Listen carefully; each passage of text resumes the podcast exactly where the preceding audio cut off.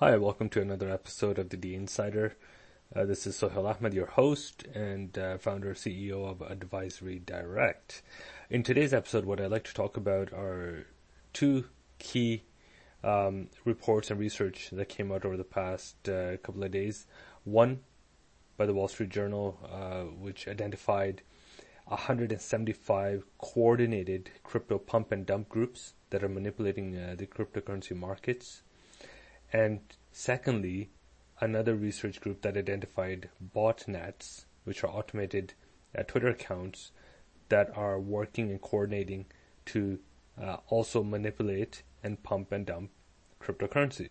And this has been one of my major beefs with the cryptocurrency market that there is no regulation and a lot of manipulation and marketing and promotion that is simply driving prices with no underlying support. And in uh, future episodes, we'll talk about market capitalization and how some of these tokens and cryptocurrencies have market capitalizations in the hundreds of millions without even a working, viable product. Okay, now let's go to the first report by the Wall Street Journal writers uh, Paul Vigna and Shane Shifflett, um, who actually analyzed data and online communications of traders from the beginning of the year to July, and found out that 121 coins showed a sudden increase in price with almost uh, immediate or within minutes decline.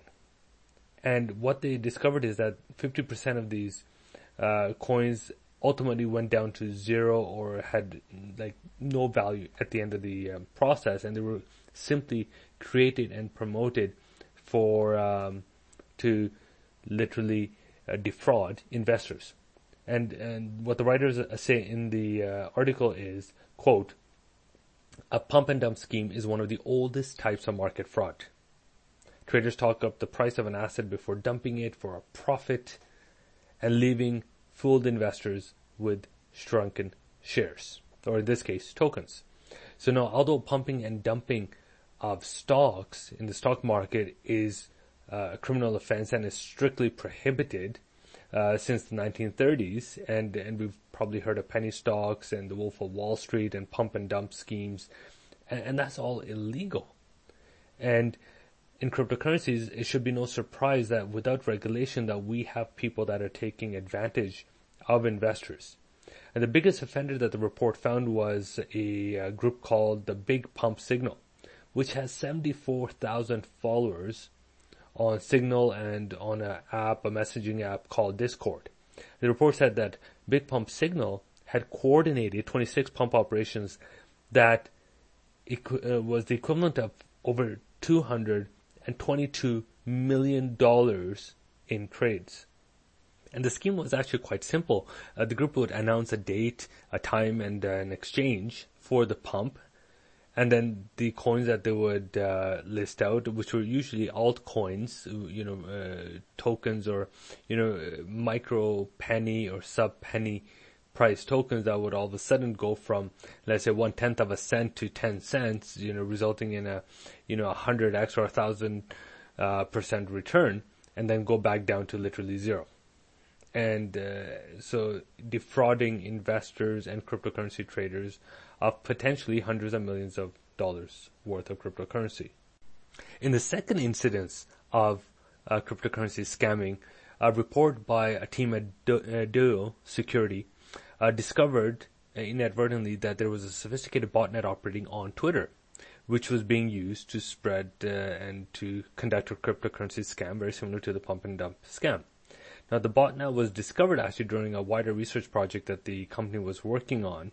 And if you're not familiar with a botnet, a botnet is essentially a string of computers uh, that are connected together to often perform repetitive tasks, and uh, such as maintaining a chat room or controlling uh, a computer to conduct uh, tasks. And uh, according to Norton um, Antivirus, uh, quote, botnets are the workhorses of the internet they're connected. they're connecting computers, uh, performing a number of repetitive tasks, and they keep websites going. Uh, and it's often used in connection with internet relay chat and uh, entirely legal and very common to be used. However, what is happening is that there are illegal and malicious botnets which essentially gain access to the machine, to your laptop, and through malicious coding will use your machine in a coordinated attack or coordinated exploitation uh, to send messages and to be able to uh, pretend uh, to be actual people. And in this particular study, what the Duo Security found out is that there are 15,000 bots, uh, and according to the report, likely much more, that are using these bots to siphon off money from unsuspecting users by, you know, creating these malicious giveaway links. So essentially, you will see a link that uh, you know they're giving away tokens or Ethereum or some cryptocurrency. Simply click on this link and send them, you know, a small amount of Ethereum in return for getting these tokens uh, back. But what happened, in fact, is that you were sending Ethereum or cryptocurrency to these uh, accounts and you were getting nothing back, right? And uh, so this is, uh, according to them, still functioning on Twitter, and they reported this to Twitter, and uh, Twitter is, um, you know, hasn't taken action as of yet. In a statement, uh, Twitter said, "quote We are aware of this form of manipulation." And are proactively implementing a number of detections to prevent these types of accounts from engaging with others in a deceptive manner. Spam and certain forms of automation are against Twitter rules well, okay, that's great, but you know these bots are still out there, and Twitter is actually a bit behind the curve in terms of containing this. So again, buyer beware when you're dealing with cryptocurrency and ICOs. It is a landmine of scammers uh, who are trying to defraud, uh, manipulate, and take advantage of retail investors by trying to, um, you know, play on the greed. You know, everybody's, you know, unless you've been uh, living under a rock, you've heard of uh, the exponential growth of cryptocurrencies over the past couple of years and the rise of initial coin offerings. Uh, and now they form cryptocurrencies form one of the biggest uh, digital asset classes out there.